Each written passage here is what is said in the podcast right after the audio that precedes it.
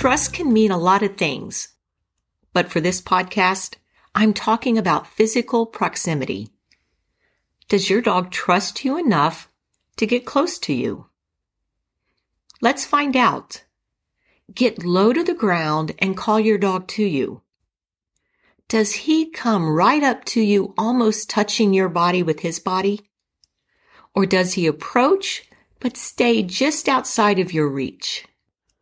If he stays out of reach, we have some work to do. And this doesn't mean that you've hurt him or caused him harm, but sometimes simple little things like grabbing his collar to get control of him can teach him that he needs to keep a little bit of distance from you because you're not trustworthy. But don't worry, we can fix this issue. First, stop grabbing your dog's collar. Challenge yourself to get control of your dog without having to physically touch him. Start calling him over and offering him treats, but hold the treat right next to your leg. Make him come right up beside you to get the treat.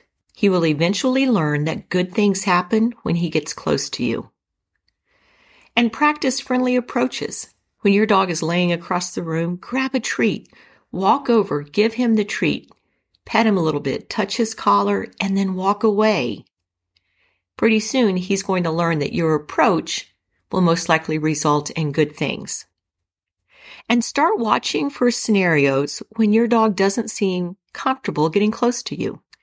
Then recreate those scenarios, but use treats to gain his trust.